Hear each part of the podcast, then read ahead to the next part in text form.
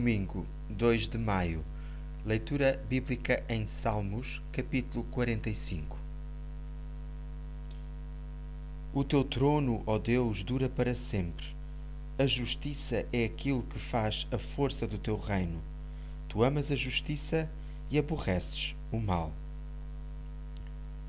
Este salmo celebra a união do rei e uma princesa, um homem e uma mulher, com todo o encantamento que tem a cerimónia de um casamento.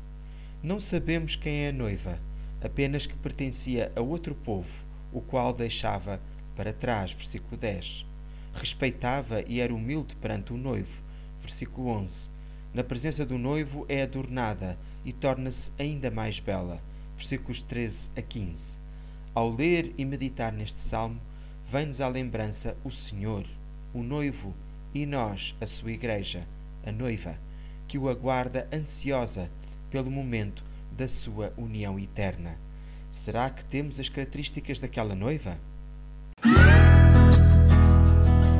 O profissional Pão do Céu é apresentado pela União Bíblica de Portugal. A União Bíblica é uma organização cristã internacional e interdenominacional que usa a Bíblia para inspirar crianças, adolescentes e famílias a conhecerem a Deus. Para mais informações, visite o nosso site em uniãobíblica.com.